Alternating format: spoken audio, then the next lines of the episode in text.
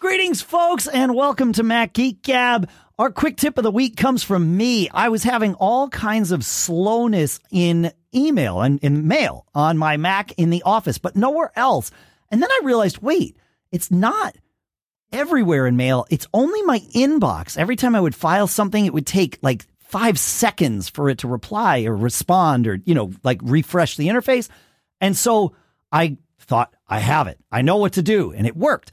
I went to the mailbox menu while my inbox was selected and chose rebuild.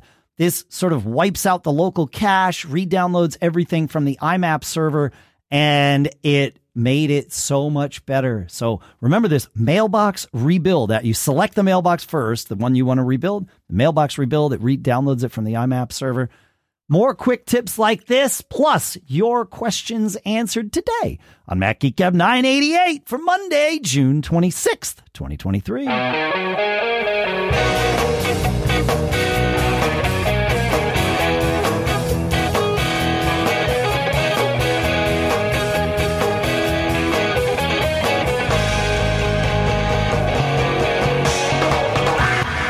And indeed, greetings, folks. Welcome to the show. This is here at Mac Geek Gab. We take your quick tips, like you just heard, or my quick tips sometimes, our quick tips. Uh, we take your cool stuff found that you send in. We take your questions that you send in. We answer the questions. We share the quick tips and cool stuff found. The goal is we put it all together into an agenda so that every single one of us learns at least five new things every single time we get together. Beat me. I, I tried, Pete. You know, sponsors for this episode include notion.com slash Mac Geek Gab, where you can go and try Notion projects for free. HelloFresh.com slash MGG16, where code MGG16 gets you 16 free meals and free shipping. And Kolide at K-O-L-I-D-E.com slash MGG zero trust security tailor made for Okta. We'll talk more in depth about how each of those works and why you're going to want to visit them and see if they work for you in a minute. For now, here in Durham, New Hampshire, I'm Dave Hamilton. And here on the other side of the planet from Hong Kong, ni hao, it's Pilot Pete. Hey, Pilot Pete, how you doing, man? Yeah, I'm doing well. And the comment about you beat me, talk about timing and strange coincidence, quinky dinkies my son texted me just as you were talking about learning five new things. Yep. And so I got the tone in my ear, the ding, and I thought, oh, you hit the bell as you oh, talked about learning five new things. I was wondering what I beat you to. you were beat. I was just about to press the bell button. Yeah. And instead, I got the ding in my ear that my son had texted That's me, but I didn't. Realize. Awesome. So, you know, misunderstandings in life. Uh, yes. sometimes they're funny, sometimes yes. they're tragic. You need a podcasting focus mode, Pete. So yeah. I have one. Maybe I should turn it on and use it. That might not be a bad idea. I um I have you know my life is all about litmus tests and and here we are in our first tangent here. I, the um the candle being lit here in my studio and and today the candle is uh, Pink Sands from Yankee Candle. Uh, but the candle being lit reminds me or tells me that I went through my pre-flight checklist because it's on the list and I don't light the candle until I get to that point in the list. So I know I've gone through our pre-flight checklist for the show. Chances are everything's going to be okay. Uh, my favorite litmus test like that uh, story is, of course, about the band Van Halen. You've probably heard that they used they they were uh, in their dressing room. Uh, brown M and M's were to be removed from the candy bowls in uh, that was uh, written out in their rider that was not just because they were prima donnas. It was probably in part because they were prima donnas. But the uh, the the real reason was they were doing a fairly complex stage show, which could be dangerous if things weren't built to spec. And the specs were also in that rider. And so they knew if the brown M&Ms had been removed, somebody read the rider and paid attention to the specs and the stage was going to be okay. If the brown M&Ms were in the candy bowl, they knew they had to go and check everything when they got there. So the candle's lit, everything's good, folks, and we can go to uh, Mark's quick tip, which is uh, he says restaurants are still using QR codes for men- menus. Often it's a pain chasing the little yellow box under the QR code in the iPhone's camera. There's a trick to make the scan happen in one step. First, you open settings on your iPhone, you scroll down to Command Center scroll down to Code Scanner and use the green plus to add it to your iPhone's control center. Now, no matter what you're doing, you can swipe down from the top right to pull up the command center on your phone and then tap the QR code box and an icon, which opens up the code scanner, the code reader, uh, and it jumps to whatever it reads. There's no chasing it around because it's not just happening inside the camera. It is literally happening in a bespoke code scanner app that is on your iPhone. There are multiple ways of pulling this up. Mark is correct that uh, adding it to you know uh, control center. I think he I said command center when I was reading, but I meant control center. My apologies. So you can add it to control center, and then it's there when you swipe down from the the, the upper right. You can also simply search for code scanner in Spotlight on your phone, and that also does it. Yep, it shows right up, little code mm-hmm. scanner. And then uh, somebody in our, our Discord shared, I think it might have even been Mark, shared, he did. Mark shared a uh, a shortcut to do this as well. And so uh, I've put a link to the shortcut here in the show notes for you at macgeekgab.com uh, or mgg.fm slash 988.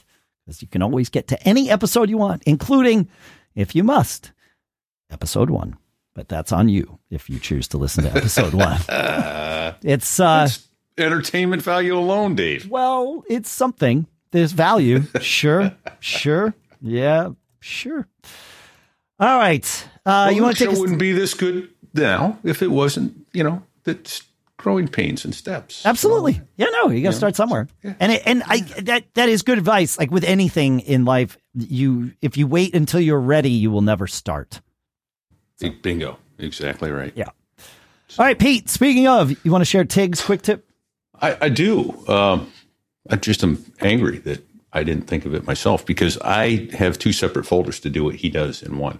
Whenever I buy a new item, Tig writes, I get a PDF of the manual, parse if available, and then save them to my Books app. There, I open the manual and combine it with the parts and also attach a PDF of my receipt at the end from where I bought them, but where I bought the item. That way, I have access to all my manuals, devices, and receipts if we ever need warranty repair. Oh, like I say, I I had a I have a manuals folder and I have a receipts folder, but good luck finding. What a brilliant idea to put them in books and put the receipt with the manual for the item you bought. Yeah, I I, Just, I, I, love this idea. By the way, I, of course, it's I great. Now I'm analyzing it. Why books and not notes? It seems like notes might be a uh, another. I don't know if it's better or worse. That's what I'm trying to sort of sort out. As I'm gonna I'm gonna conject that conject that it was conject yes, away. uh, I'm going to conject that he did this before Notes was off its backside in in quality. Yeah, um, it, that's you know, fair. obviously it's gotten improved recently. So yes, yes, yeah. yes. That yeah, yeah, yeah. Because I because I would do I like I have like you uh, a user manuals folder that I I store, but I ne- I've never yeah. stored the receipt. Like what? That's brilliant. Yeah. Yeah. Yeah. Yeah. Yeah. And when I lose the user manual, I hope that YouTube has somebody fiddling with what I need to do to restring the weed whacker. It is so much easier to store the user manual for a product the day that you bought it because you can go to the manufacturer, yes. you download their PDF, but they go away over time. Yeah. They sh- they yeah. shouldn't, but they do with with a lot of manufacturers, not everybody. But yeah, storing those user manuals somewhere has saved my butt so many times. And and I will tell you why I created a user manuals folder to store things in. It was because I needed a user manual that I could not find, like not easily find. I probably spent an hour scouring the internet for someone who had the PDF that wasn't behind some, you know, BS paywall or whatever. And uh, finally I got it and it was like, all right, I'm not doing this again. I'm putting it in the folder. And it was like, wait a minute. I, ding, ding, ding. I have an idea. Yeah. Yeah. I can put them all in there. I can put them all in there. Yeah. But exactly. putting it in books and then putting the receipt with it. Brilliant. I like it. Well, well played, sir. Yeah. Yeah. That's good. That's good. All right. Listener Jim brings us to our next quick tip. He shares. Uh, he says, maybe everyone knows this. No, not everybody. That's that's why we do what we do. That's the beauty of the quick tip. If you think everybody knows this, that's that's what makes it a quick tip. Right.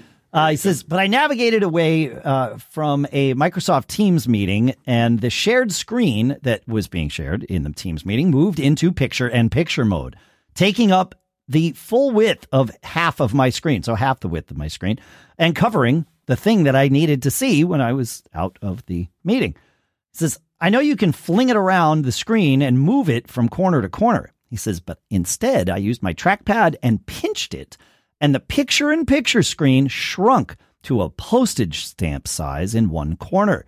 I already knew you can swipe it to the edge of a screen to put it in a drawer with an arrow handle, uh, but I wanted to share this. Yeah. And the other thing is, and I don't have anything in picture in picture on my Mac. So like, I'm going to misremember this because I do it differently each time. It's either the command key, the option key. When you have picture in picture on the Mac, you can fling it to any corner you want.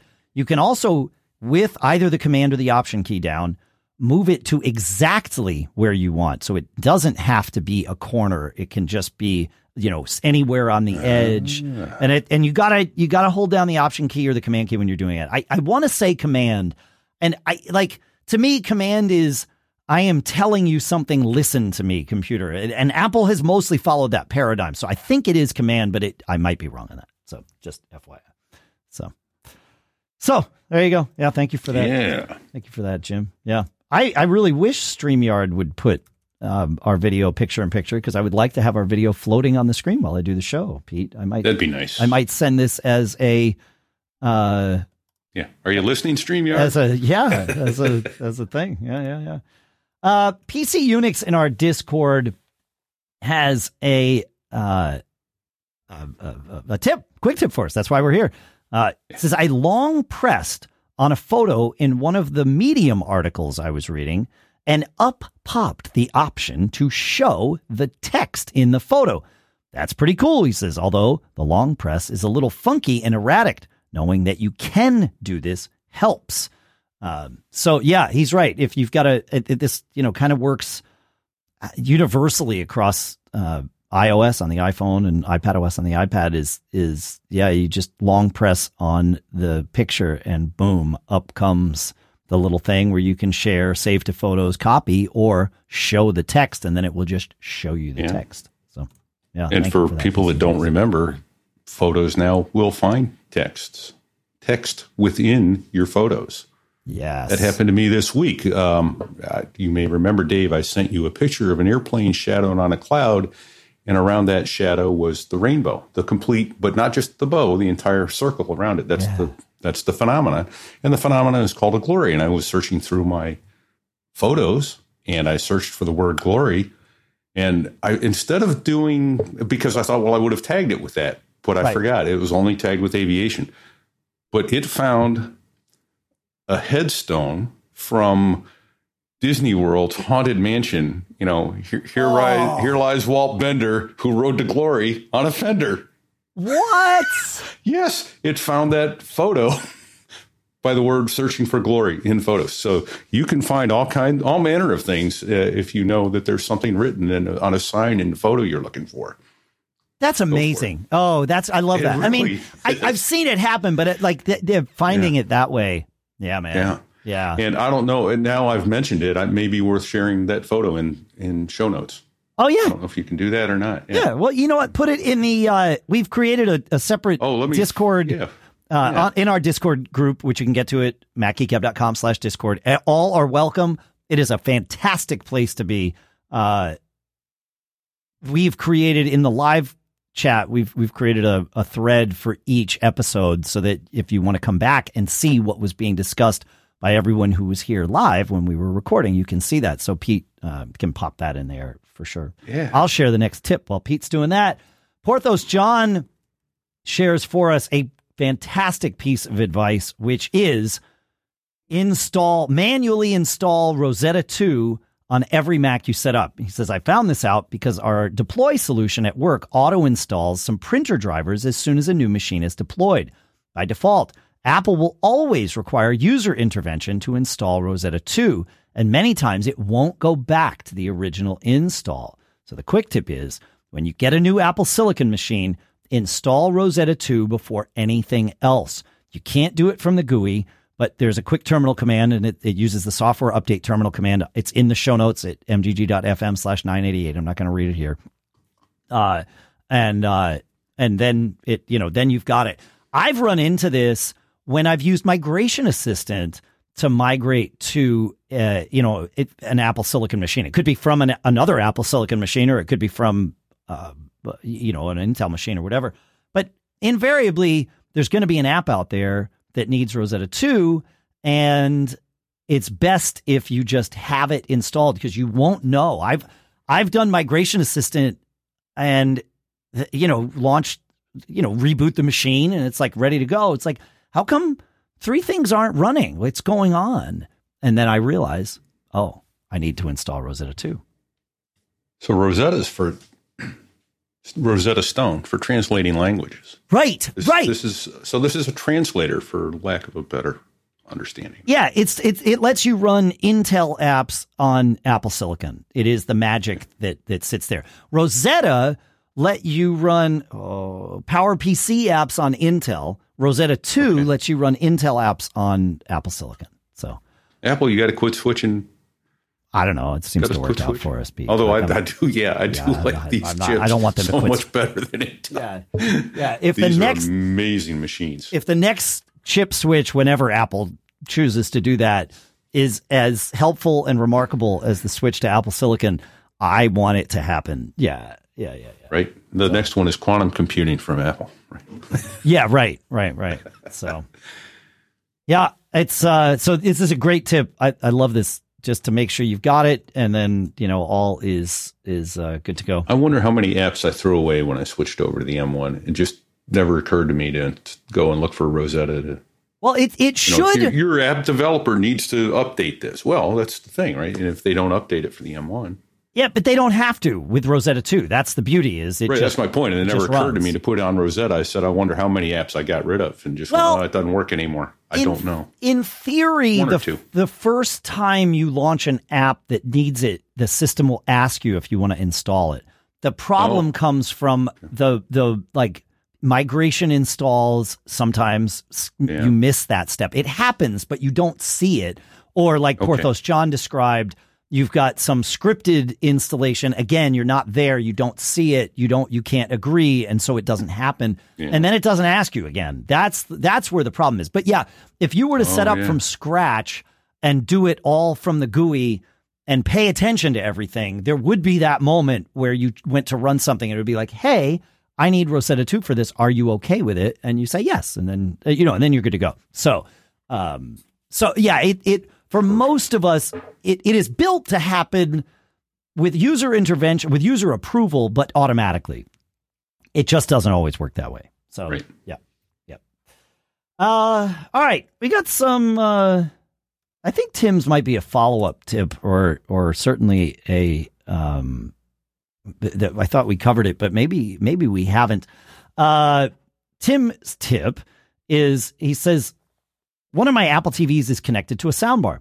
I have the remote set up to adjust the volume via infrared in the remotes and devices settings.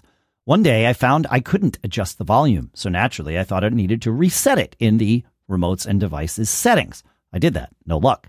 Then I took the drastic step of resetting the Apple TV. No luck again. I don't know how I stumbled onto the eventual solution, but did you know that you can restart the Apple TV remote for sure? Yeah, it's uh it says uh and, and there's an Apple support article that describes how to do it. I thought I had put the the it thought I'd put it in the notes, but I will I will read it to us all here. Yeah. So to restart your remote, you hold down the TV control center button and the volume down button at the same time. So you would have a hard time accidentally doing this. This requires two hands. So you hold down the t the button with the picture of the TV that brings you to control center and uh, the volume down button for about five seconds or until the status light on your Apple TV turns off and on again. Then you release the buttons, wait another five to 10 seconds for a connection lost notification to appear on your TV screen, wait while your remote restarts, and when the connected notification reappears or appears on your screen, then your remote has restarted and you're good to go. I don't know when the last time was I restarted my Apple TV remote, but uh, it's been a long time. And hopefully Yeah, Uh, it's interesting that these things have their own operating systems, and sometimes they just need to be Yeah. restarted. So And thank the you. for batteries that, in those last a long time. Did I see a Love thread that. somewhere about Qi charging on the bit on the new remotes? No, you saw. I don't think they have Qi charging in them. Uh, No, you saw a thread that Apple has finally confirmed that they have. Uh, they are Find My capable and have always been Find My capable, but we don't get to use that functionality until iOS 17 comes out. Nice. Yeah, yeah. Like what the heck? Why? Why? I mean, why is that the holdback? Like what the heck? The what- good news is that will free up an AirTag that I have in a special case from from my Apple TV remote with the AirTag attached to it. So as as uh, maybe maybe we need to be careful here. There was a moment in my uh you know, the, the the period of time where Lisa and I were raising our kids. I mean, I I don't know if that's ended, but earlier in that period anyway. Uh, th- it's changed. That's all. That certainly happened. There you go. But um, where like the kids noticed that we were watching like the second season of some TV show that Lisa and I had been watching it ourselves after they went to bed. We, we had watched the first season together as a family, and my daughter, she was like, "What? You're watch that show's back, and you guys are watching it without us?" And I was like, "Yep." And she said, "What else are you hiding from us?" And so the thing was, my answer to that question was, I will tell you everything.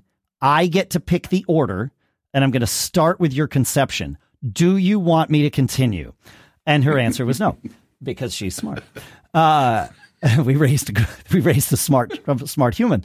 Um, yes, Apple's been hiding the Find My functionality in the Apple TV remote from us. I don't know that we want to ask Apple, what else have you been hiding from us? Very good point.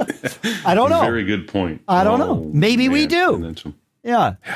Yeah. But like, well, th- th- th- I think Apple hides some stuff from us that we don't want to know. They certainly hide stuff from us that they don't want us to know. But they also Absolutely. they also hide stuff from us that that maybe we don't want to know. Maybe and later in the show, we got more about other big tech hiding creepy Yeah, stuff. that's fair. Us. So Yeah, that's right. Yeah, yeah, yeah. Uh, in 986, I opened up the show with the the quick tip about dragging the iPhone camera shutter button and and doing uh, quick videos and that sort of thing from the camera, which is great. And if you haven't done that yet, I highly recommend it. It's it's awesome. Makes life super easy. Um, It's just quickly for people that haven't heard Please. it. You drag the camera shutter button up to the To- to the right. two arrows that say you know switch from front camera to back camera, right? Yes, you drag it to the right. You you And you that hold- automatically starts video. Yep, hold down the shutter without- and dra- just drag it to the right. That starts Okay, video. sorry Correct. for the interrupt. Nope, that's right. And if you drag it to the left, it does burst mode. So there you go. Yes, Um, which was Adrian's tip. And so I jumped the gun on that one, but I have another tip for us too. Um, Corey reminds us that if you drag the camera shutter button, uh, you will get lower quality videos than you get with going to the video portion of the camera and selecting it.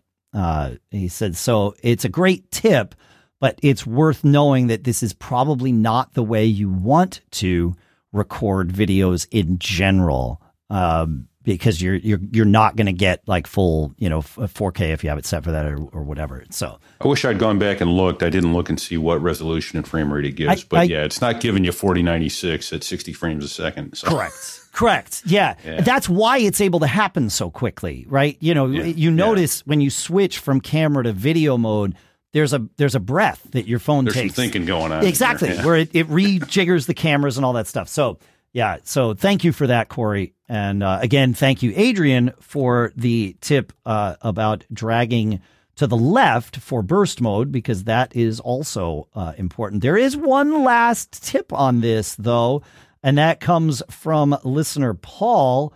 Who kind of blew my mind with this one, and uh, I want to make sure I get it right, so I'm going to pull it up here. But uh, yeah, he says, uh, adding to the quick tip while holding the button to record um, i'm not always stable and one time i swiped up and down and found that it affected the zoom of the video So he says, I tried combining. Uh, he says the only other way I've found to to affect the zoom was to pinch the video once it had started, which you can also do. He says, so I tried combining the two. Once the video had started, I swiped to video, momentarily, momentarily pressed to start. Okay, great. So like in normal video mode, uh, I pressed and held the record button and was able to swipe up and down to one-handed zoom in and out while recording a video. Very cool, Paul. I had no idea that you could do one-handed zoom, uh, but but evidently I didn't either. I we, wonder if it actually switches to that telephoto lens itself. It, well, well, the way, yeah, it, it, I think the answer is if necessary. The the yeah. phone is is as I understand it. I didn't write this stuff, folks. Uh, as I understand it, though, it's it's sort of capturing from all sources all the time and compositing the best version of what you are trying to record. And so as you zoom, it it adjusts the blend of those things, and that's how uh, that's how that yeah that's how that works. All right, hey, you folks know me. I love getting things done. I love being productive. I love managing projects. I love seeing the progress of things and, of course, the results. It's awesome. But it drives me crazy when I have to be inefficient and jump from tool to tool just to see what everything is doing and how everything is going. If you're like me and this sounds like you, then listen up. Our sponsor Notion is an incredible tool that makes it so much easier to make progress on your projects.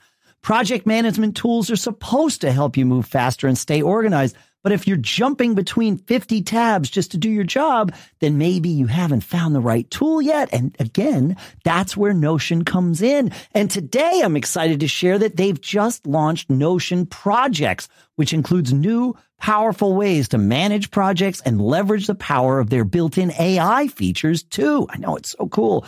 Notion Projects combines project management with your docs, your knowledge base and AI so you can stop jumping between tools and stop paying too much for them too. You get to do this all in one workspace from brainstorming to drafting your launch plans to organizing sprints and keeping everyone on deadline. On top of that, Notion AI helps you automate all that tedious overhead like summarizing meeting notes or finding next steps.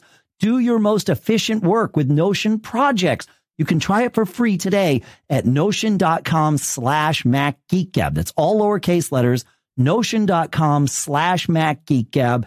When you use our link, you're supporting the show, which we love. Go right now to notion.com slash macgeekgab and our thanks to Notion Projects for sponsoring this episode. And hey, this summer, our sponsor HelloFresh is here to take the work out of eating well. With HelloFresh, you get farm fresh, pre-portioned ingredients and seasonal recipes delivered right to your doorstep. You get to skip those trips to the grocery store and count on HelloFresh to make home cooking easy, fun, and affordable. You get farm to table quality with every HelloFresh box.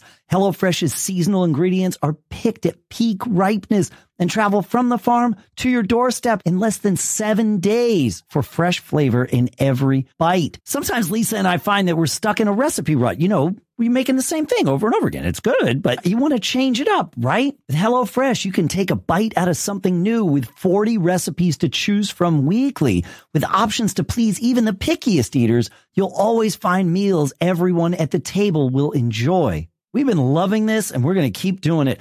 You can do it too. Go to HelloFresh.com slash MGG16 and then use code MGG16 for 16 free meals plus free shipping. Again, that's HelloFresh.com slash MGG16 and use code MGG16 for those 16 free meals plus free shipping. And our thanks to HelloFresh for sponsoring this episode. Next up is our sponsor, Kolide, with some big news. If you're an Okta user, they can get your entire fleet to 100% compliance. How do they perform this magic? Well, if a device isn't compliant, the user can't log into your cloud apps until they fix the problem. It's that simple.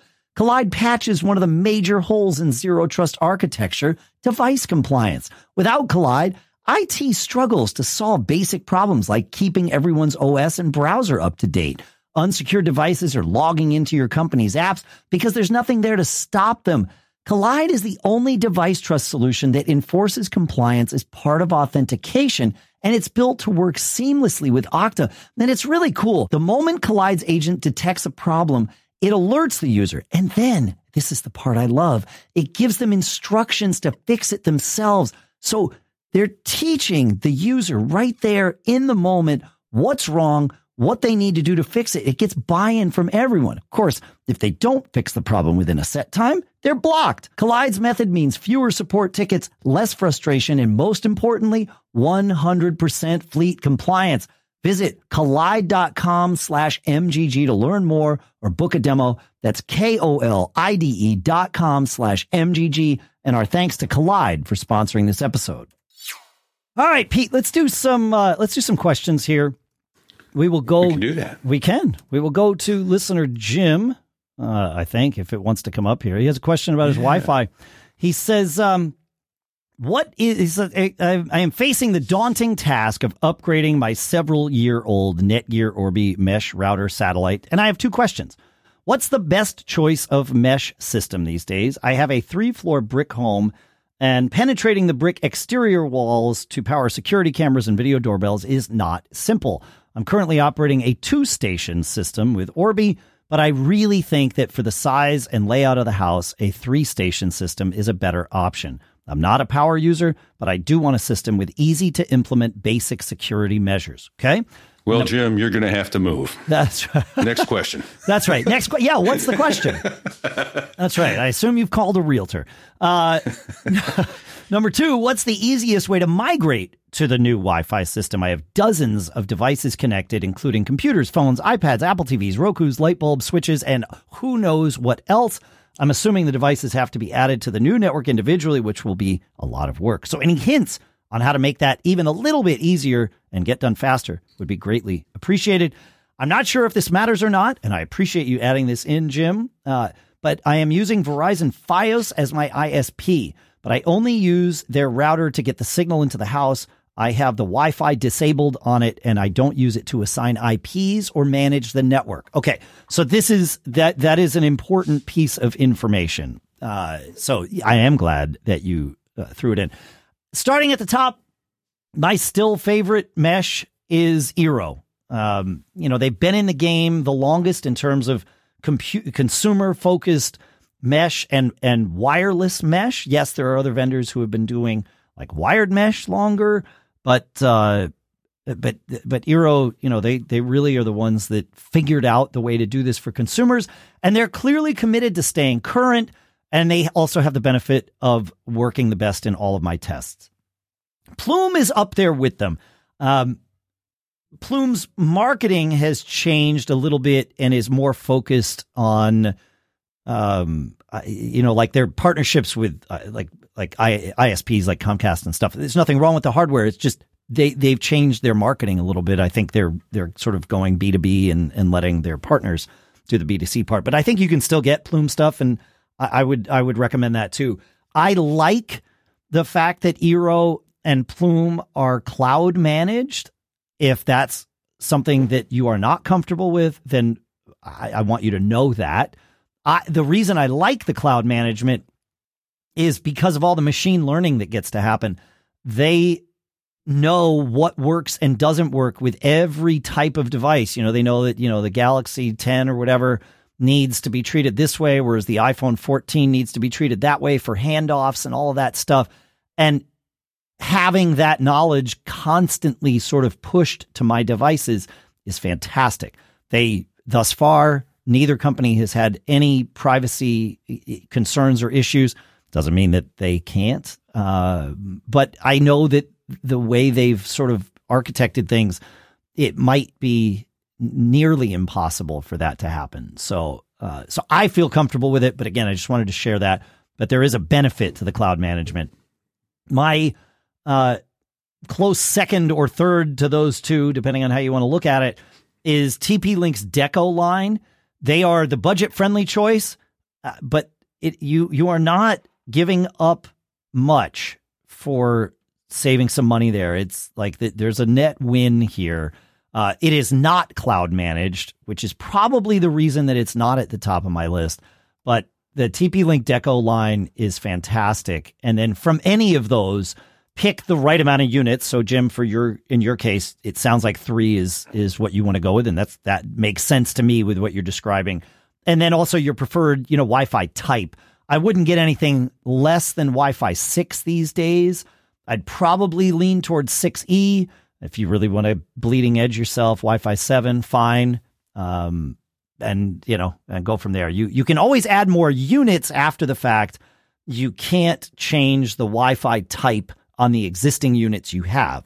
But like with Eero, you could have Wi-Fi 6 units and then add a Wi-Fi 6E unit and things connected to that would use 6E. Obviously the other ones don't update to 6E, but uh, but yeah, there's you know there's there's lots out there, and in fact, I believe uh, it's Brian Monroe in our live chat. Just put a link to the TP link. Uh, BE thirty three thousand, which is or the Deco BE ninety five, which is their Wi Fi seven mesh system. So, but uh, but yeah, if you if you want Wi Fi seven, that's it. So yeah, we'll put links to all this stuff in the show notes, of course. Um, but uh, in terms now, before you get to go, the second part, yeah, go ahead. I want to alert everybody: if you've slightly tuned out, tune back in. This answer is brilliant. Okay, seriously, it's a great answer, and I wish it had never occurred to me when I was dealing with switching over my Wi-Fi recently. Remember, I had the the the name kept logging me off my own Wi-Fi. I'd come mm. home and I and I wound up having to change it. And if I'd have done this, I think I would have solved some problems about getting all my Internet of Things off and back on the network and yeah. and working. So, so pay attention, folks. thank you, Pete. I, I, appreciate that uh, because I think this is the this is the the the key advice here. As Jim points out, as Pete points out, migrating every device over to your new Wi-Fi network is a pain in the neck, and you will forget something and the thing that even if you don't forget, like there'll be some devices that are super difficult to do this. You'll have to download an app that you don't have on your current phone, all of that stuff. It's an afternoon of headaches in a on a good week, right? So the my my my answer is don't use the same SSID. Set the new system up, whatever you get, set it up with the same SSID and password that you currently use, and uh, then you just you know, once you get the new system up, you'll have them both running next to each other. That's fine. It's okay. Your devices will pick one. It doesn't really matter. And then you'll turn off the old system. And then your devices will just pick the new one. There might still be a few IoT devices that get confused by this, the, the, the dumb ones that aren't looking at the name, but are looking at the MAC address of the hardware. Those you will have to reset up. There's really no getting around that but the vast majority of your devices will just work. This is what I do whenever I um, am testing a new mesh system here too. I'll set up the new mesh system alongside the existing one and give it a different name and just test it with my phone. So I'm not like, you know, changing the reliance of my network to the new thing. Test it, move around like, yeah, okay, that's cool. I might add my my personal laptop to it. Yep, okay, seems to be working. Then I change it to the same name that we use for everything else, and all the devices start to join. And then I change the other one if I don't want to just turn it off. I change it to a different name so that it's, you know, like the old network or something.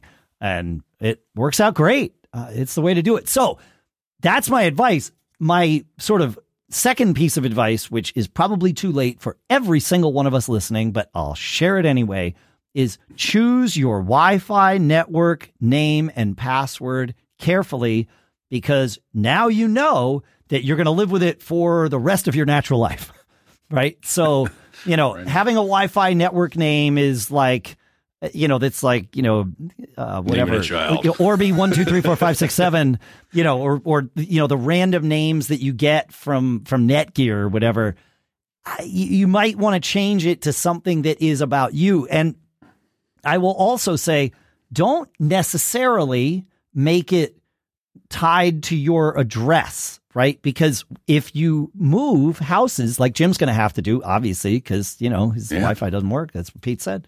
Uh, you want your network to make sense at your new house too. So, you know, but keeping the name the same is is the key in me. I'll, I'll offer a hint for what I do. My, my network name is Sharpie because there was a Sharpie pen laying on the table when I was when I was doing it, right? I, I had no idea. I, I, knew about your Sharpie network. I had no idea. Yeah, yeah, yeah. yeah. That that's, yeah, that's how I got it. You know, something laying awesome. around. Uh, frequently, uh, when I'm looking for answers to, I use non sequiturs for those security questions and answers. You know, what was your first grade teacher's name? Yeah. You know, Panasonic 35. Well, I had a Panasonic TV in front of me, and so, you know, uh, put the number because it all goes into one password, so no one can guess. Yes. What my mother's maiden name was, because right. I guarantee it's not my mother's maiden name. I can tell you that much. It's something else. It's something else. Yeah, and, you can't yeah, guess it either. You got to store it in one. No, password. I have to have one password. There's no doubt about it. But that's yeah. the beauty of it. And then the other thing I would consider, not nothing wrong with it, generally speaking, but maybe not make it personally identifiable. Oh yeah. Dave, Dave's or Hamilton's right network, you know, right. something like that maybe some inanimate object or something along those lines. Just, just a thought. Yeah, that's interesting. Yeah, it makes I, it harder I, for people in a congested area to know who you are to attack you. That's fair. Yeah, I named my network Dave the Nerd um, uh, years ago because I had to think of something. It was like, well, that's it's you know, it's not tied to an address; it's tied to me, and so it'll be yeah. everywhere I go. I, but you're right that that makes it personally identifiable. Yeah. So yeah. Yep. But you're also not in a super congested area either. Correct. Like an my, apartment building. Or, yeah. You know, but I have gotten texts from like my neighbors. In fact, I have, I got a, a message last year or something from a neighbor that's probably a good 500 feet away from us, maybe a little wow. more. And he's like, yeah, you know, I occasionally see your network show up and he knows it's mine because it shows yeah. up as Dave the Nerd. Yeah, exactly. yep. So I don't know if that's good or bad, but it was like, wow, am I really broadcasting that far? It shouldn't. Like, I don't, I, don't I didn't think I was, but who knows? So, yeah, yeah, yep. So hopefully, hopefully, there's some advice in there that's helpful for most of us. You want to uh, take us to Terry Safari issues here, Pete? I will do so at this time. Thanks. Terry wrote in and said, Look, I tried Google and to find a fix, but I'm stuck. Safari will log me out of my website after I quit Safari. And when I open a new tab and go to a, go to that website, I tried turning off prevent cross site tracking in Safari settings, but that doesn't seem to work. Also, some suggest, someone suggested turning off the develop menu in Safari, which also didn't work. Most suggestions about this problem are from several years ago, and it seems to have been happening for quite some time. First, first time for me though, and it started happening a few days ago. Very irritating. Any help would be greatly appreciated. Um, I, I, sent some basic troubleshooting tips and then and then got the response uh, back from Terry. He said, "Thanks for the quick response. Problem solved." So I did a great job. Let's move on, Dave. Amazing. Oh no, okay. Woo-hoo. All right. Well, no, okay. Achievement unlocked. All right. Bingo. Problem solved. But with all things computer related, uh, it is still something of a mystery. I did what you asked, reset all defaults, and then turned off the develop menu, quit Safari, and restarted the Mac, and the problem still existed. Okay, so I didn't solve it. Shh don't tell anyone. Right. I, I decided to uninstall and reinstall Safari. Tried using the app cleaner, didn't have the permissions on Safari to do so, and then I dragged Safari to the trash, and it didn't seem to go into the trash, but it immediately relaunched with all the logins and all websites working. Some I had to re sign in, and others were already signed in. Yeah. So either trashing Safari or first doing the develop menu thing and then trashing Safari is the solution, at least for me. Again, thanks for the timely response. And what it boils down to, uh, Dave's response after reading that was bizarre. I seconded that response. Uh, clearly, he trashed some corrupted or misconfigured file in there. And so I have some ideas, though. Yeah. Um, okay. yeah. So it, what it sounds like, the what he described is that he is in, or his Safari was in private browsing mode. Like that is what will happen. You can log into things, but it when when you quit or close the browser window, like or even the tab, it, that's it, right? You're done. Like For privacy reasons, you've asked it to do exactly. You that. asked it to do that, and therefore it did it. I'm going to assume, but I could be wrong, that he was not in you know perma private private browsing mode. But some people are. Like I've watched my wife on her iPhone. Uh, for months, I think she was in private browsing mode. She, you know, because you get you switch to that mode, and then on on your Mac, you might quit Safari sometimes. On your phone, you never do, and so it just yeah. stays in whatever mode you're in. She's like, "Oh, this sucks. I just have to log in again." I'm like, "Wait."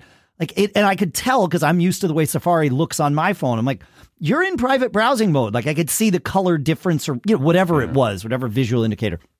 And she's like, "Oh, that makes perfect sense." And she had like 40 tabs open in private browsing, right? Because that's where they was opening tabs. Oh. Right. So it's possible he was stuck in private browsing mode and that was this. But let's presume, at least for the sake of our discussion here and for troubleshooting, that he was not. What is private browsing mode? Private browsing is effectively a sandbox thing where it doesn't remember your cookies or your history, right? Um, but let's focus on the cookies because the cookies are the yeah. the crux of this here. Well, if we go into Safari settings, privacy, there is a checkbox where we can say block all cookies. It's possible that was checked here and was keeping Safari. Well, Safari was doing exactly what it was told. Do not save any cookies, which means when you come back, you know, it'll it'll start a session it's a cookie, but it's not that kind of cookie. It'll start a session identifier where the browser and the, the website sort of say, yep, we know, even though there's new pages being loaded, this is all the same session. You're logged in, you're good. Uh, but that session cookie goes away when you close a window, like even in a, a normal browsing window, even with everything yeah. set right, session cookies go away. So as browser, in order for you to stay logged in, has to store a real cookie a persistent cookie, and and of course, if you've got that box checked, it cannot. So I I think it was that or something like that. Interesting. I didn't wander down that path because I assumed that when you block all cookies, you really break stuff. No, it would as break this. how the website works. It breaks this absolutely, yeah. but I would think other things wouldn't work either. But but now, yeah, now I see how you get a, a different a session cookie. A session cookie, Says, yeah, know, the session cookies away. still yeah. happen. Yeah, because yeah, you can go into private browsing mode and log into Amazon or like I use it constantly because I don't have profiles yet in in uh, Safari. Safari. We talked about that, right? That's coming in in the fall. But uh, yeah, I'll use it all the time if it's like I need to go into like our Amazon affiliate account, which is different from my regular Amazon account, and I don't want to log in, or if I have to log into a Google account that I can't add to my list that's already logged in. It's just like, well, fire up private browsing. I have one password. Like it's not that big of a deal to log in, and so I log in and I'm good to go. The other thing, and I have, I don't experience this with the consistency that some of you do, but we've had this conversation if you have the develop menu open and you go to the um, I want to see with the web inspector, uh, which is done with Command Option I, uh, to see the way the page is built. Sometimes, and for some people, all the times are sometimes, it will wipe out your login cookies for many, if not all, of your websites. I, have not experienced this with the degree that some people have, but but some people are like, oh yeah, every time I open the web inspector, I know that it's going to blow away my login cookies, my persistent cookies for that site, and I'm going to have to log in again the next time I relaunch Safari. So bear bear in mind that even with Safari configured, so you're saying I shouldn't have done that on well, the show notes page. um, I don't know, Pete. You're about to find, we'll find out. out. Yeah, man. Yep. I, I love that. This is what this I like. I I I hope. I think you will. I hope you take this the right way. But this is one of the things I love about you is you. Yeah. You will shoot first and ask questions later with with tech stuff on your computer, and sometimes it it really burns you, and and sometimes yeah. it burns both of us simultaneously. This uh, is true. But but I'm like, not afraid to break stuff. You're not afraid you know, to break stuff. Yeah, yeah. That's it. I love it. It's great. Yeah, and and I always learn things, you know, I'll mention something offhandedly, folks, right? Like, you know, like, oh, yeah, you know, there's the Safari Web Inspector. And I won't add in, but, you know, you obviously you would only use that if you knew uh, the implications thereof and how it might work and break things. I mean, the Safari Web Inspector doesn't really break things, but next a, time a, you might want to say before you open. Before you, right. and and then three days later, Pete will text me or call me and be like, Dave, I don't know what I did but none of this stuff works. And I have to go back through my memory like, what did I share with Pete that might have been out of context? Uh, taken down this path. It's like, oh, hey, did you open Web Inspector? It's like, yeah. It's like, oh, okay. Now, but then, like, stuff comes into the show for that, so it's great. Yeah, we know. That's yeah. how. Yeah, it's good, man. I, I, I, I mean, the whole reason we started including you in the show was because of this, right? Like you yeah. You're curious about the stuff. You want to learn. You ask questions. Uh, you know, before we had the live yeah. chat, you were the real time representative of a listener. guy. You were the guy, right? yeah, exactly. I know a guy, and you now know, I am the guy. and Pete's the guy. No, it's. It, it, I think it makes the show a lot better. Yeah, yeah, it's great. Well, thank you. Yeah. All right. We have uh, Gopher Tech in our uh, uh, uh, Discord, which I've mentioned a few times. says, My sister is receiving pop up notifications on her Mac and wants to stop them. She ran Malwarebytes and that it didn't help. So I asked for some screenshots of these things and they look pretty much, I am almost certain that these are notifications from a website. You know, you can, t- websites can ask you Oh, yep, yep. to let you notify them and uh, to let them notify you rather and uh, and usually those would be notifications you'd want to get but this website uses an icon that looks a whole lot like a system settings icon and the notifications that come through are your iCloud is being hacked click here to remove the virus Mac OS is infected click here to turn on antivirus right like and and of That's, course so, that's so rude. right? And when you click that notification, it brings you to the website. The problem is you've granted permission for that notification. So it's not malware. It's just like like social engineering. there. Conware. It's Conware, conware. Oh, oh a yeah. show title, Dave. It's conware. Yes, beware You've been conware. con- You've been conned. There's a great bitter pill song called Conned. Mm. Uh, beware uh, the conware. Uh, I love it. What's the uh, So- company that used to do that? They they were horrible about that. It was the other one. It was like, and they were pretty good software. It was about cleaning up your Mac and fixing it and all Hmm. That. But Mac their Keeper. advertising, Mac Keeper's Mac Keeper, advertising was terrible. Yeah, yeah. I, Trash, yeah. I've told the story on this show about why they did that. They they were um, uh, to to to really distill it down. Overnight, someone posted to like eight hundred thousand forums on the internet. Uh, because I don't know where else it would have been. I, don't, I didn't need to add that. Uh, posted to like 800,000 forums, s- like slamming Mac Keeper. They were doing great uh, up till that point. Uh, it just so happened that was at the, the same day that one of their competition launched, Clean My Mac.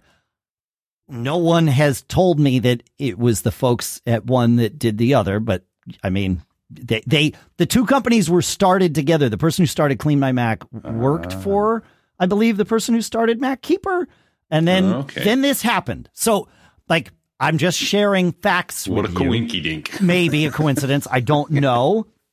And it really like trashed Mac Keeper's reputation. And they they were in a corner and they were like, well, at this point, we can't our reputation can't go down. And so they thought we just need to advertise the crap out of this thing any way we can. And so they did all the pop under and like all the things that they swore they would never do because it was terrible. They're like, well, now we can do them because our rep isn't going to get any worse. And uh, and so they did. So um, Interesting. Yeah, that's Okay. that's that story. However, back to Okay, this. back to the Conware. Yes. The um to turn off these notifications, go into Safari, settings, websites, notifications, and look down the list. You'll see pro- if, you're like me, you'll have a long list there of websites. Some of them will be listed as deny, and others will be listed as allow. Uh, these are websites where you've already been asked for your decision and, and chosen one way or another in this case, look at the ones that are listed for allow, and you're in good shape. So that that I, I, gu- I guarantee you, you'll find one, you'll find this one there. Yeah, yeah. I I hate allowing notifications. I've got one site and it's drive.google. That's it. That's it. That's all yeah, I let notify me. Yeah. yeah, yeah, yeah, I don't yeah. want your notifications. I'll go get the information. I need. Yeah, right. Yeah, exactly. But that's the that, that's that's the key is is take a look in there in Safari, and I, I'm What a crappy thing to do, though, to make it look like system information. I know. uh, pop-ups. Yeah, I wish these people would use their powers for good, right. right? Like Well, you know, they, they consider it good for them. if but, you're yeah, smart enough to do that, do something that, but this is a short term play, right? Like, Yeah. why not provide long term value for people? I don't know. That's the, that's my thing. So, Yelper, uh, you want to take us to Todd? I, I can do so at this time. Sure. Todd's got a question about Uh, eSIMs. Here we go. So Todd writes in, where'd it go? Uh, I'm getting. Where did I? I'll ask the question, you answer it. Yeah. How about we do that? Yeah. Sure. So Todd is traveling somewhere. It almost doesn't matter, and is wonder. It needs it out of the country, out of the U.S., and is going to be using an eSIM uh, for data on his phone. The question is, can an eSIM be used for? Can the data from an eSIM be used uh, as a personal hotspot? Uh, can you tether your computer or other devices to it, or is that not allowed with the eSIM? Right. And so he asked about eSIM DB specifically, ESIM Delta Bravo.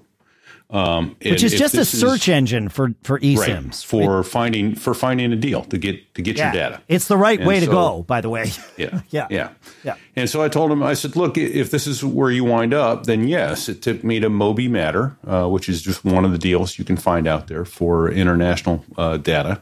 And uh, right there on MobiMatters, Matters site, say that three times fast. Can I use tethering mobile hotspot tethering on my eSIM? And they say, yes, mobile hotspot is featured and enabled in all of our products, except if explicitly mentioned in the product details. And so that's the thing. Go to go to that one and, and look and search for either hotspot or tethering, and, and it's most certainly going to be there somewhere in the description.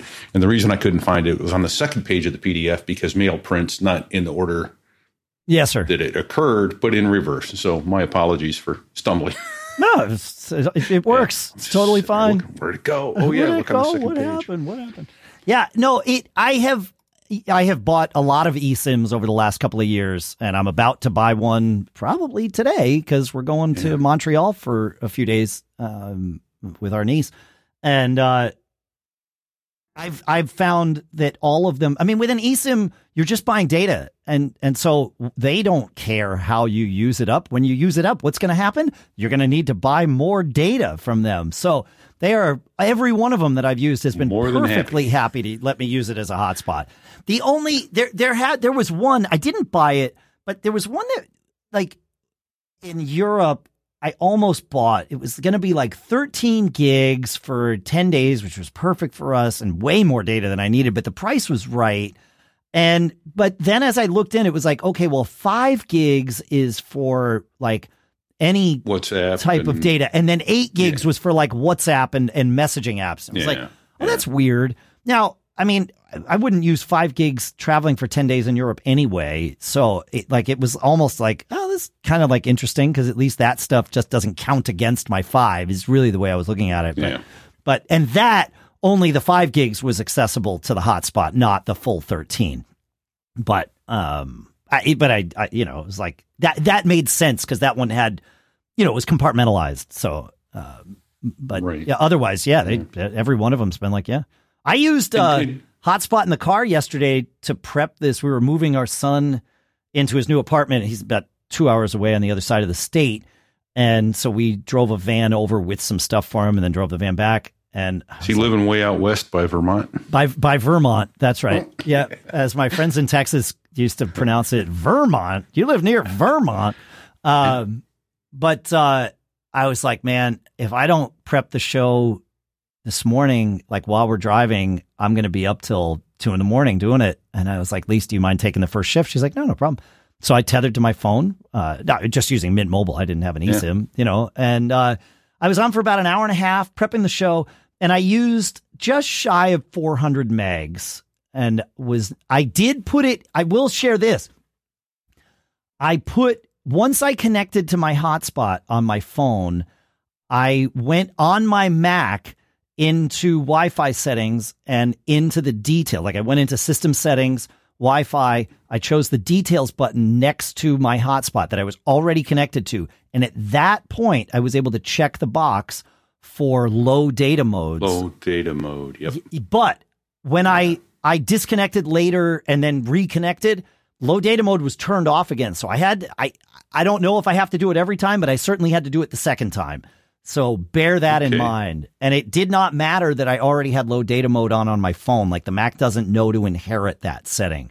So you have to go yeah. do it on your Mac. I think. I mean, I, I, I didn't, I didn't A B test this, but Well, you have to do it on your phone too if you don't want to use up your data quickly. Like, for instance, you know, my wife and son are flying to Europe tonight. I'm going to meet them in Europe tomorrow. yeah, And so, because I'm not there to set up an eSIM for them, I went, all right, you know, I'll just suck it up and get the Mint Mobile, which works Sure. out to $200 a gigabyte. yeah. Don't don't do that, so, folks. You know, so Yeah. I got them basically. I, I gave them each twenty bucks, hundred megabytes. But I was I was very clear to say, put your phone in the low data mode when you turn it on in Europe, because if you don't, your hundred megabytes is going to be gone in a snap. Yep. It's probably going to be gone in a snap anyway, Pete. But Well, there's that, but yeah. yeah, it's just so that mail isn't checking in the background and all that stuff. If if you know whatever's in the foreground is what you what's using data. So, yes, right, right, yeah. That basically that's right. Yeah, yeah. But they wanted to be able to text me and say, "Yeah, we're here, we're there, we're moving." You know, we got train tickets, we didn't get train tickets, whatever. Yeah. So, Yeah. so I'm sorry, hit the table. Uh, but that was, uh, yeah. So, but You it's can- certainly better to go to eSIM-DB and get your data and put an eSIM on your phone than not because it yeah. it, it's just so much cheaper. And, and that brings me to one other quick question. Now I've got the 12, Dave. It looks like I can add a second eSIM, even though I have a physical SIM and an eSIM in my phone. It, it, is it fooling me? Nope, you you are correct. Okay. So I Okay. I just went through this with my niece who is Okay. on Mint. Uh, she had when she moved to Mint, we just did it as an eSIM because it was the, Mm-hmm. obviously the easiest thing. So she has a she has nothing in the SIM tray, uh, but has an eSIM for Mint. Mm-hmm. And then I knew we were going to be going to Canada, and she's she's um, going to be in Greece in the fall, and obviously going to use an eSIM for that. We could add and and did a, a second eSIM for her Canada uh, for what you know for, for our, our week in Canada here that we've got coming up. But with the twelve, you can only have one eSIM active at a time. Okay. Okay, so the 12 and earlier in terms of the ones that support eSIMs, and not every iPhone does. I think it's the 10R and forward. Um, but the, for the phones that support eSIMs that have a physical SIM tray, the 12 and earlier, one if you can have one eSIM and one physical SIM active. That's the only way to have two SIMs active. The 13 has a SIM tray and an eSIM capability. With the 13, you can have two eSIMs active or one eSIM and one um uh uh, uh what you Okay. call it. But but you can load uh, one physical SIM. But There's- you can load up many eSIMs. Apple says it's about 10. They're they're a little less specific than I would like them to be in some of the marketing I've seen about it. But yeah, you can load up e- multiple eSIMs, but on your phone, Pete, the 12, you can only have one active. So for that reason, we moved our niece over. We paid the 10 bucks to get a SIM from Mint, even though I had a drawer full of Mint, unused Mint SIMs. They're like, yeah, none of those are going to work. So we paid the 10 bucks. Mint sent us yet another new SIM, and we moved her Mint plan over to the physical SIM in that phone, and that way she can use her she can use them both at the same time if she needs to, and makes life easier. Yeah. Another piece of advice I will give, um, hearing you tell your story, I believe I have buffered myself against finding myself in that position because I know how it goes. I'm the nerd in the house, uh, and so I'm the one that does all the these like nerdy little one-off things, right, for people on their devices. Like, ah, you're not going to need to know how to do this. With the whole eSIM thing, I realized they might need to know how to do this. So I have never set up an eSIM for anyone in my family. I'll I'll buy it and I'll send it to their phone and then have them install it so that if I find myself in the position you're in, I can say, "Oh, I'm just going to send you some eSIMs. Turn these on when you get to Europe. You've done it four times before, and you know th- there's a good chance Right. they'll they'll succeed." Yeah, yeah. So Yeah, that's a good point. And maybe we can do it when we get there. But uh, yeah, I was going to say, why not do it when you get there? Yeah. Yeah, yeah, yeah. And and then one other quick thing, just so you know, if you're on Mint, I'm the family head. They're in my Mint family. I can't put money on my wife's phone without logging into her phone account. What I was I was on with chat support last night, Correct. and they were like, "All right, if you buy it, we'll transfer it over to her phone." But that's not how it works, and we don't do that generally. And Yeah. and so I, I, I managed to get onto one account. I created an account for my wife, and then I had them transfer them one to my son. And Sure. So they both got it, but But yeah, they need to have some autonomy. You Yes. can't do everything for them. You Can't. No, that's right. Yeah, no, it's it's better to uh, better to you know t- teach someone to fish than it is to give them a fish, right? Like the whole. Right. Yep. Exactly. Yep. So, all right. Exactly. Uh, we've got a few minutes left. I want to jump us to cool stuffs found, Pete. Ooh, ooh. Okay, I, I, but please, please, please. Go. I, I want to Take it. I Take us where you wanna go. Uh, uh, uh, uh, Steve. Go.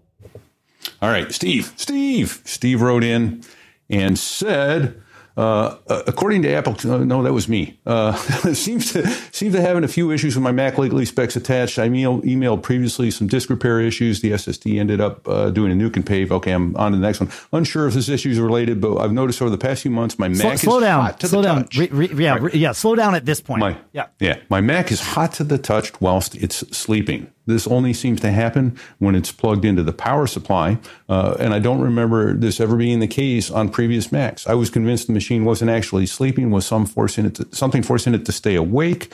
But a terminal command found that OS 10 uh, daily would suggest that it is in fact sleeping properly.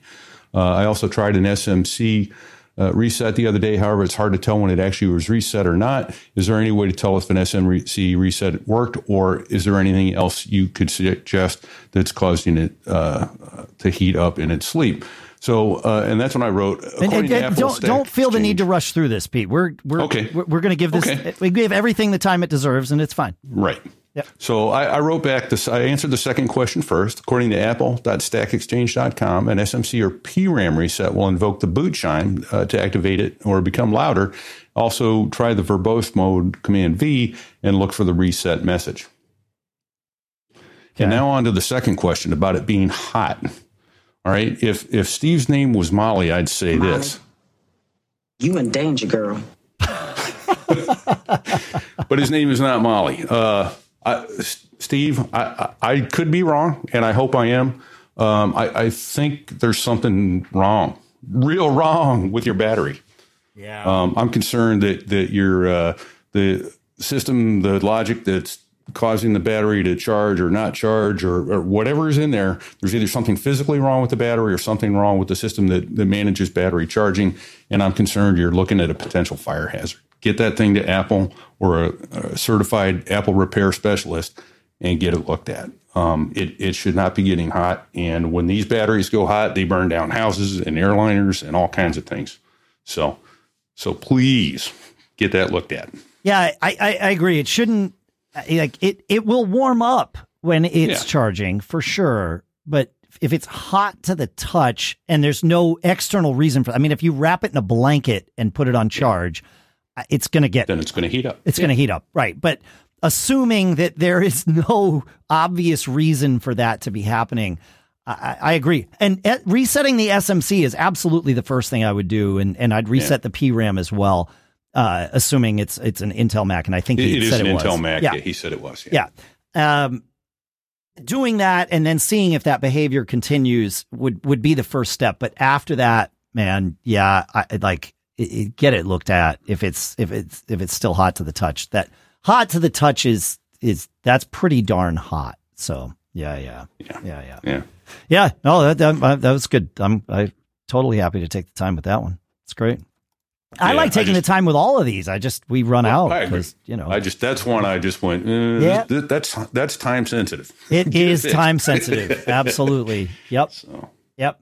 We were talking Okay. about um, Qi mice. My wife was, was saying it's weird that Apple doesn't have that's the Qi thing I was asking about. have have a Qi. remember. Yeah, my wife was like, "This is stupid that there's Apple doesn't have a like a, a, a mouse that charges on a Qi pad. Why? Like that seems obvious to me. It's like, oh yeah, are there any? And in Discord, uh, listener John said, as long as you don't mind the money, you can get the Logitech PowerPlay G, I believe is what it's called. The Logitech G PowerPlay system.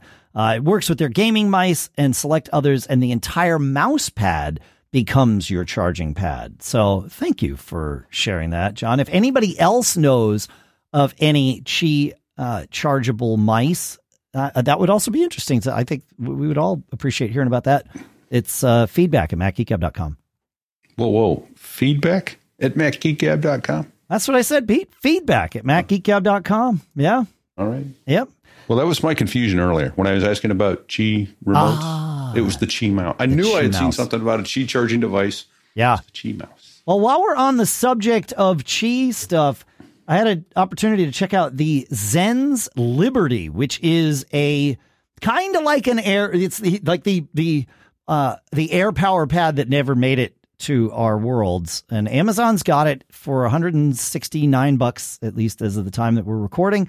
It's got 16 coils in it and it's just it's a you know it's a big pad maybe i don't know eight inches by four inches or something. And you just put your stuff down on your phone your airpods whatever and it charges. They've got a little plug-in for an apple watch that sort of sits up and behind it. If uh, so you can't just lay your watch on it like apple promised with airpower but uh, of course AirPower never could exist so you just hang your watch on this thing and on a, on a little watch puck and you're good to go um, and it, they've what what I like about it, other than the fact that it works, is that you can get it in with a black surface, or you can get it with a clear surface and even see the coils through it, which I kind of like. I mean, it's nerdy, right? But I mean, hey, hi, have we met? I'm Dave. It's, it's I'm like a a, watch with a with the clear face. You can watch the gears going. You watch the gears. Of course, you, if you see things moving in there, or if you see sparks happening, uh, it's unplug it and walk away. But Well, I, I, I. I have not. Like, but I don't mean to. I don't. I don't want to say something untrue about this product. I, it's been. It's worked fine for me.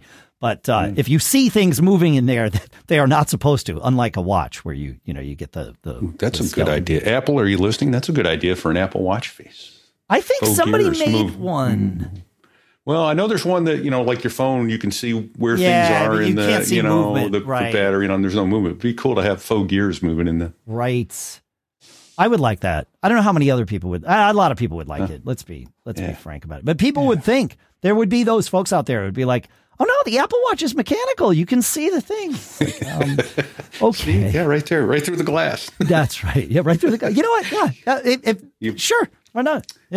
You believe me, don't you? Yeah. Speaking of seeing things, PC Unix in our Discord shared this idea of using mo- stick on battery powered motion sensor lights inside of a variety of things, uh, like, you know, inside of cabinets and uh, a a bunch of other things. What did he say? He says, I put motion sensing lights in all our kitchen and bathroom cabinets. Everyone who has opened one since then immediately loves having them. I recharge them monthly, whether they need it or not. And there's tons of these available on Amazon.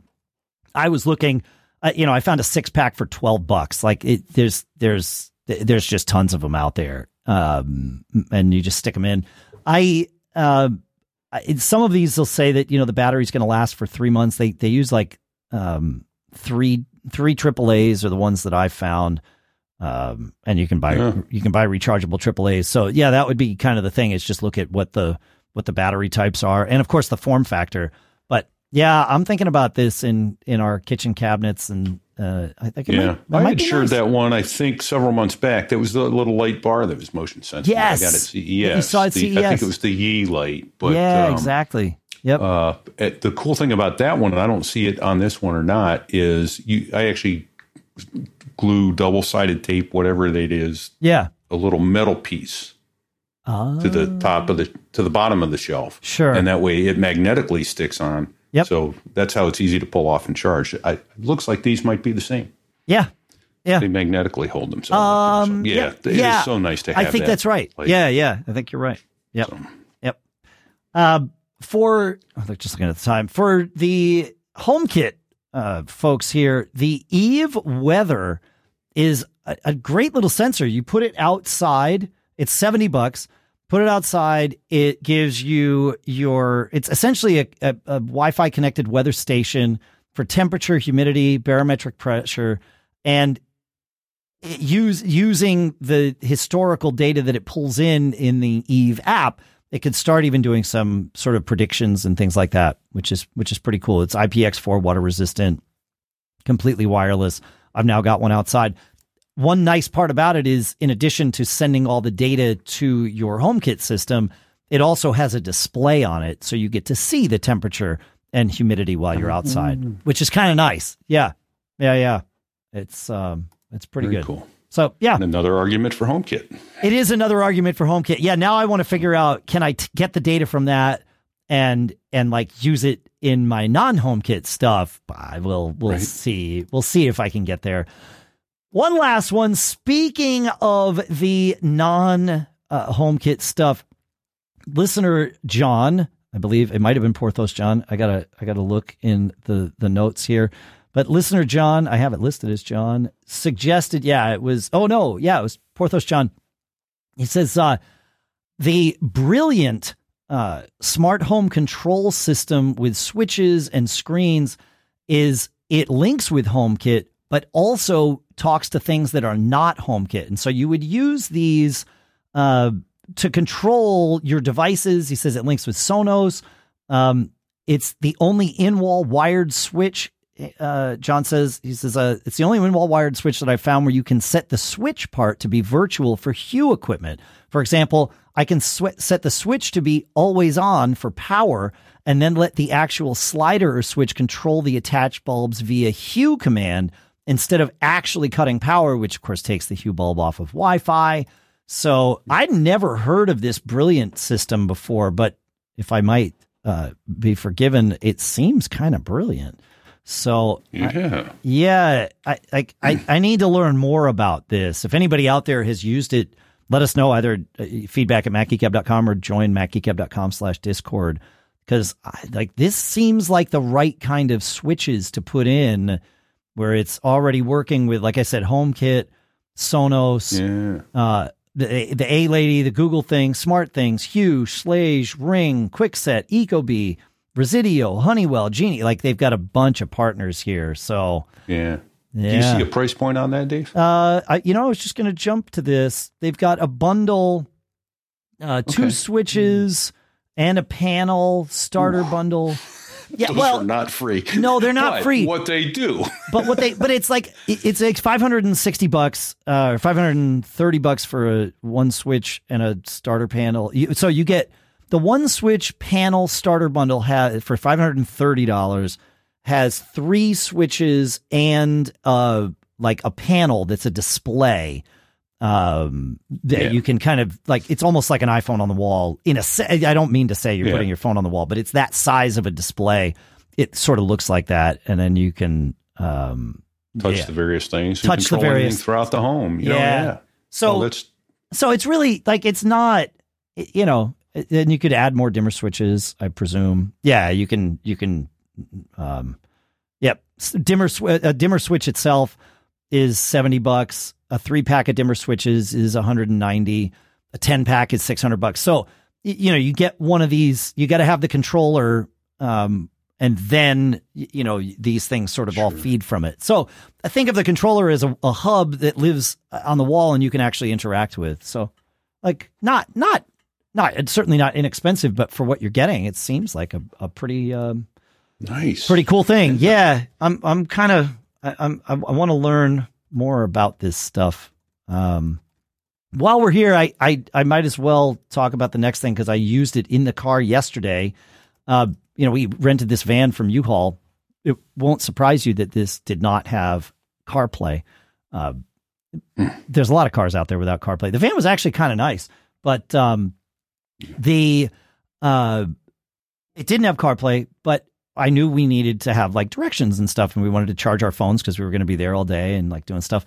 And so I had the iOttie Velox mini MagSafe air vent mount for car uh, for the car, and it's fantastic. I it's a um, MagSafe connector you know, mount that fits on the vent. So it's the vent right to MagSafe, and then it plugs into USB C. So I, I, or you know, power delivery, and so I, I put a little power delivery thing in the power outlet on the, on the van, and it was good to go.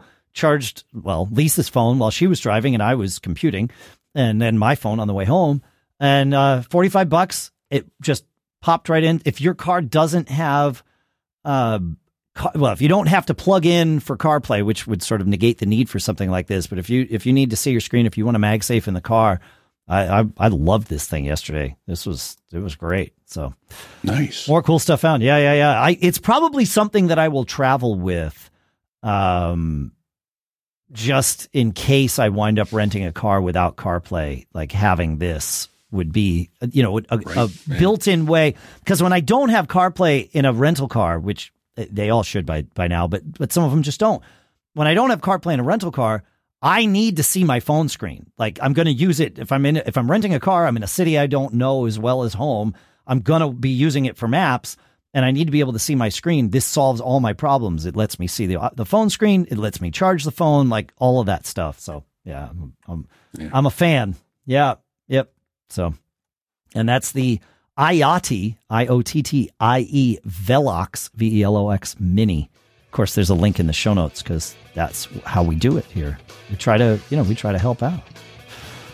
That's what I got, Pete. You got anything else, Dave? Man? It sounds like you invited the band this week. I did invite the band. I always invite the band. Yeah, yeah, yeah. Yeah, well, yeah you know, it's fine.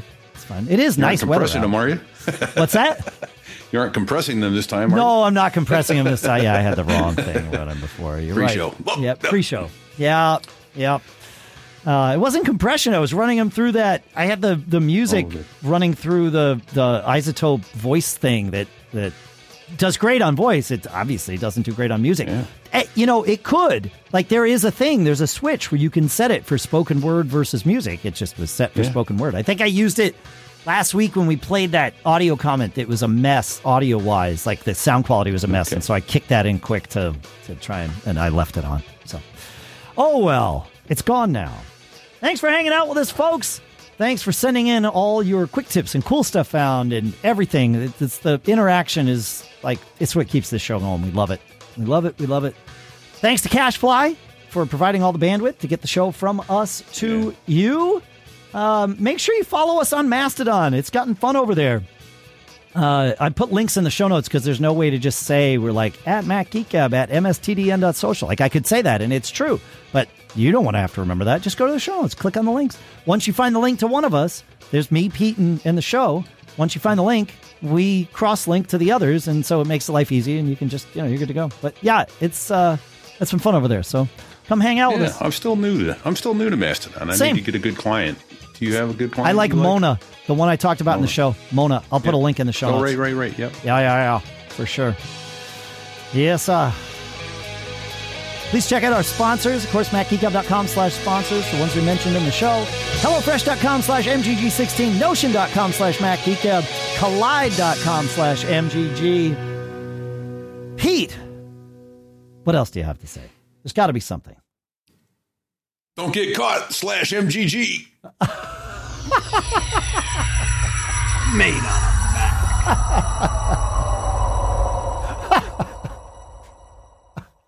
Later.